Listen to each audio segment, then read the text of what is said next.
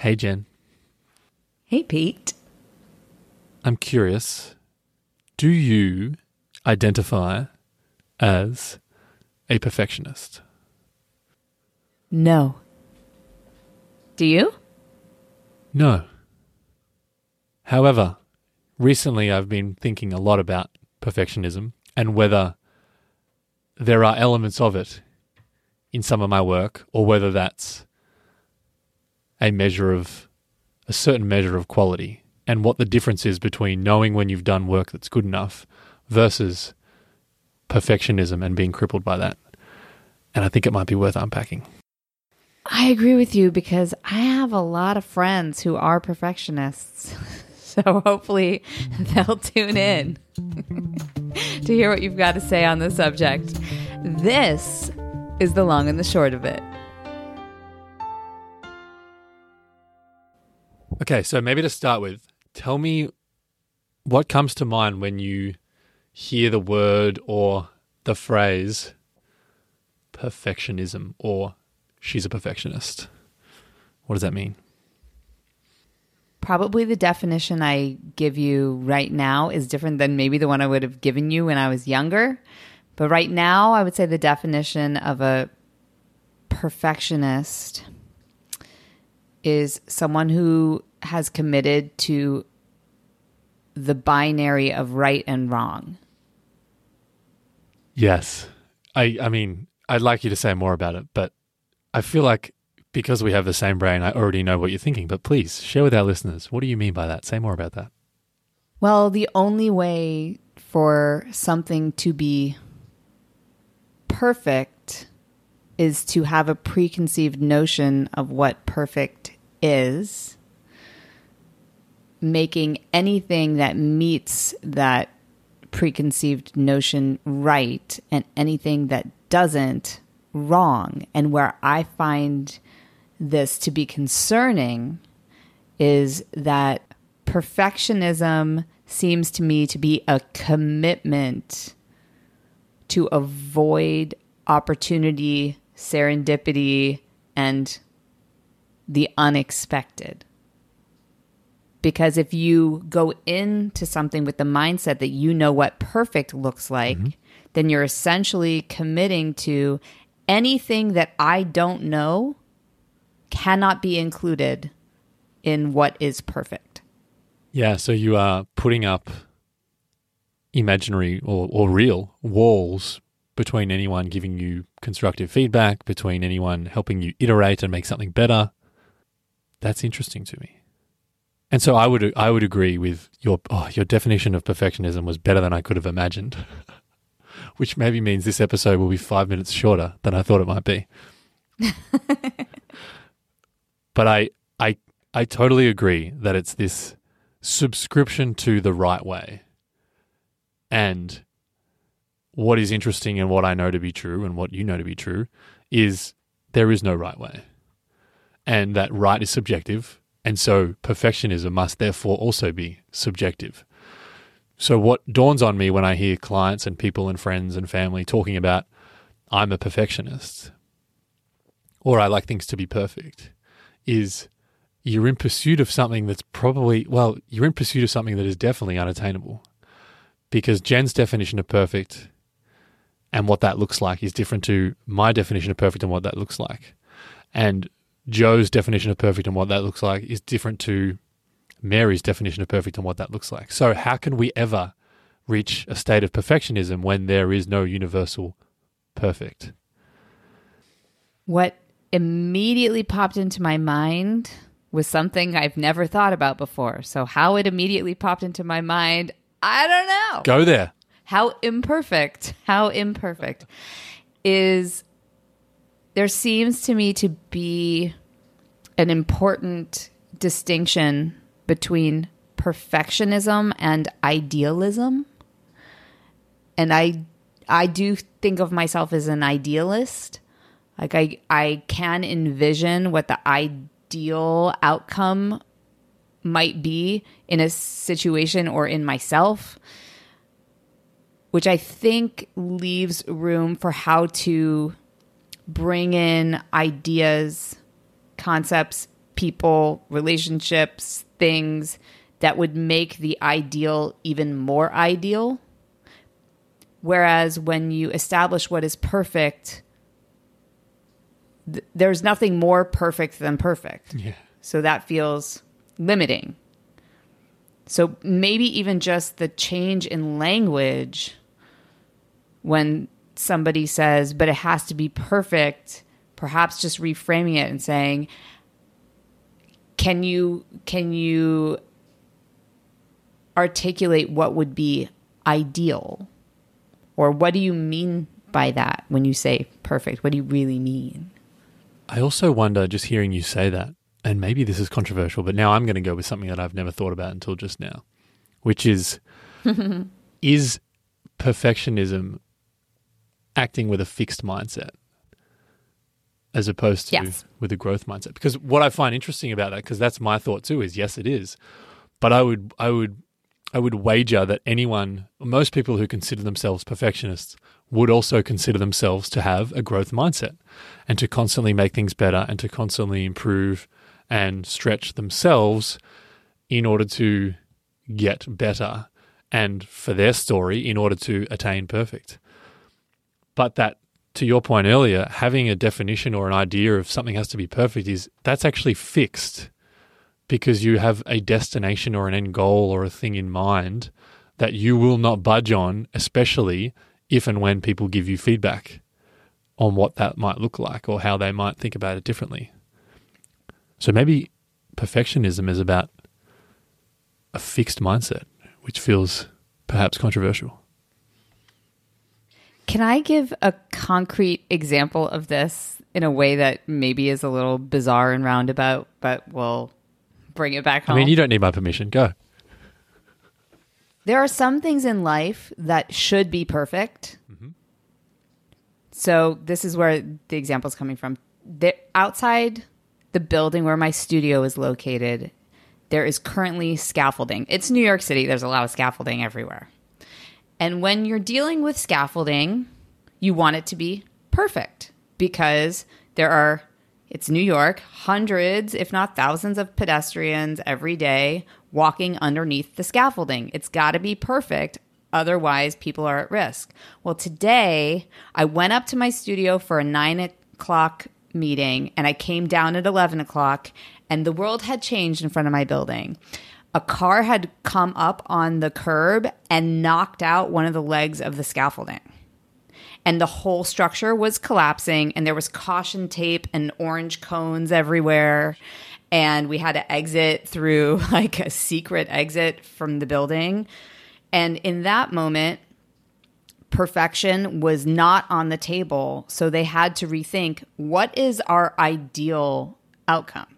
Our ideal outcome is no death Yeah. no deaths today in front of this building. So they had to be creative, block off the exit, reroute people through this secret door that I didn't even know existed um, in order to make good on the ideal outcome of nobody dies today. If they had simply thrown up their hands and said, well, now it's not perfect, and I had exited through the front door, maybe we wouldn't be able to have this conversation right now because the scaffolding would have collapsed on my head. Hmm. So that's sort of like an example of how the knowing what the ideal outcome is can help you be creative when you think you want perfect and perfect becomes an impossibility. Oof. I have so many directions I want to take this. So the first is about decision making and perfectionism and the way we think about perfectionism is I think there is a false hope in perfectionism that we can control the outcome. And in the example you just described, things came up and the outcome was not in a in a state where you could control like you couldn't have predicted that. You can have an ideal to your point of what might be idealistic and what might be acceptable, but you can't have a definition of perfect and then expect to always get to it. So, what I think is important is I'm not explaining this very well, but what I think is important is this notion of a good decision doesn't lead to a good outcome, and a bad decision doesn't lead to a bad outcome, and that detaching yourself from decisions and outcomes is actually really fundamental to creative work and to decision making, because otherwise, if you're attached to this perfect outcome, you will forever be stuck. And so when I was lucky enough to be on a Facebook Live with Seth Godin, we talked about this idea of being stuck. And I was kind of like trying to give very tactical ways of, oh, hey, here's how you might get unstuck. Maybe you should write some things down and do some journaling. And Seth, in a very Seth way, was like, actually, Pete, if you're being stuck, if you are truly stuck, then you're looking for the right answer. And so what you need to do is look for the wrong answer being stuck is trying to do the same thing over and over and over again because you're attached to the outcome. You're attached to the thing that you want to attain, that that version of perfect. And so what if you unattach yourself from that and instead came up with 35 alternatives or 48 terrible ideas that might move your change forward? And that I would bet that in one of those 48 or in one of those 35, and those numbers are totally arbitrary, in one of those, there would be an idea or a notion or, you know, a way to shift the scaffolding that would help you get to ideal, but not necessarily get to perfect. I love that. And I also love that shift the scaffolding now is like a phrase that we could use with each other and we would know what we were talking about. Yeah. How about we shift the scaffolding here, Jen? That would be good. mm hmm. So, another thing just to throw out there, because I know another topic that we've talked a lot about is hiding and how we hide. So, do you think and I, I can see you nodding, listeners can't. Do you think that perfectionism is a great excuse for people to hide? My gut answer is yes. And what I'm looking for within myself is the logic leap. So, in what ways is perfectionism hiding? Well, I think it goes it touches back to this idea of growth mindset that you are hiding from the best version of yourself if you proclaim you know what it is. Mm. You're also, I think, yes, and you're also giving yourself an excuse to not ship work or to not push something forward because you're constantly iterating, convincing yourself it's not perfect. And it's like, I bet the fear is you just don't want to share that work because you're scared of what other people think. Like, I bet that there is a, a level of fear of how other people will perceive you when you put this work into the world. And so you tell yourself a story that it's not perfect. And so we tell ourselves a story that we need to keep refining it to make it even better. Yeah, it's reminding me of a recent episode we did on priorities. And you asked, well, who is setting your priorities? And this reminds me of that, where it's like, well, who is determining perfect for you? Is that something that you're generating within? In which case, can you stretch yourself to go beyond what you have established as perfect? Or is someone else's or group of other people's expectations for you creating this perfectionist constraint? Mm, I like that. I think, I mean, something that you know to be true and I know to be true, and many people have spoken about is that and I think this ties in of like perfectionism is limiting in the sense that most people are capable of far more than they realize. And so if you're determining what perfect looks like, you're probably underestimating yourself. And if you are letting someone else determine what perfect looks like, they're potentially underestimating you too. So it's knowing that more often than not, I would say, the definition a definition of perfect is going to be underrepresentative of what you're capable of. I guess is what I'm trying to say, and and that is limiting, and that is a place to hide, and then that is a a way to get disin- a, a way to get discouraged because you'll never get there and it'll never be perfect and you'll keep beating yourself up because you can't do the thing or ship the work or make it of the quality that you think it needs to be. But in actual fact, what you're looking for, I think, is the the getting the work out into the the wild, so to speak. So that I think about this as eighty percent and shipped is so much better than ninety five percent and sitting in, on your desktop still for weeks and weeks and weeks and weeks and weeks. Mm. Can you can you point to any strategies? I'm trying to think of some as well that one can implement or like quick fix tools when you feel that perfectionist within start to show itself. What can you say to yourself or what can you do to move in a different direction? Yeah. So the one that I use the most and talk to my clients about is coming back to what change do I seek to make or what's it for? I think they complement each other, those questions. So those two questions. So if I'm catching myself fall into a state of perfectionism, I come back to this idea of, well, what change do I seek to make? Or what's it for? What is this work for? And then how I think about this is I pick an arbitrary number like I did earlier, say 28, and I say, okay, what are 28 ways that I could move this change forward? And I force myself to get out of my own way and write 28 crazy ideas or 35 or 62 or whatever the number is to get unstuck from this idea of there's one perfect right way. I come up with 37 terrible ways. And usually within those 37, there's something that I hadn't thought about that actually is possible, that actually will help me move the change forward, but isn't something that I thought about if I was stuck in this idea of perfect. So that's a super tactical way. I just grab a notepad and a pen and start writing, basically. So this idea comes up a lot with some of the actors I work with, where they're working on a character for an audition and they're trying to get it right.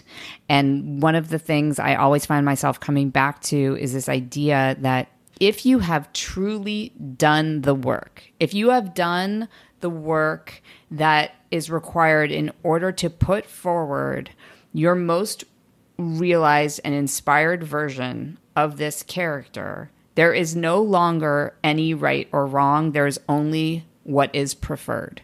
Hmm. And this has been a very empowering idea for artists, you know, who are interpreting someone else's work. This idea that, like, the only way I could do something wrong is if I haven't actually done the work to know what I'm talking about. If I know what I'm talking about, if I'm fully investigated, if I'm living and breathing this work, there is no longer right or wrong. I can't set a foot wrong. I can show you the work that I've done, and you either prefer my work or you prefer someone else's work, and we're both right. Hmm. And so I was recently shared a quote by Elizabeth Gilbert on perfectionism. And I think it is important to just mm. like read out. So I'm literally going to read this because I think it's such a good quote on perfectionism. Perfection. Per- Great start. Good job. Try Good job. Again. Perfection is just fear in a fancy mink coat and pearls pretending to be fancy. All it is is fear that you're not enough, that you're not good enough, that you're not enough. And the reason perfectionism is such an insidious version of fear is that it tricks you into thinking it's a virtue. So, perfectionism's great, great, awful, vile trick is to tell you that it makes you special when all it's doing is stopping you from having any kind of a life that's rewarding or good or generative or interesting. So, perfectionism is not your friend. Ooh. Ooh. It's a good quote, right? That is so good. If I was listening right now, I'd hit that, you know, 15 second back button a couple times to listen to that over and over again. That's good. The fear part of it is it's intense. So I said earlier I'm not a perfectionist. And I probably should follow that up with in many circumstances.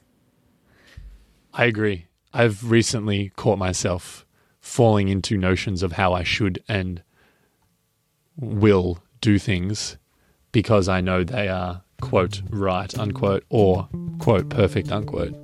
And that I think maybe a more fair assessment of perfectionism is that there's not, I'm a perfectionist and I'm not a perfectionist, but there is being aware that perfectionism exists in some form, in some part of your life, somewhere, no matter who you are. Wow. That is the long and the short of it.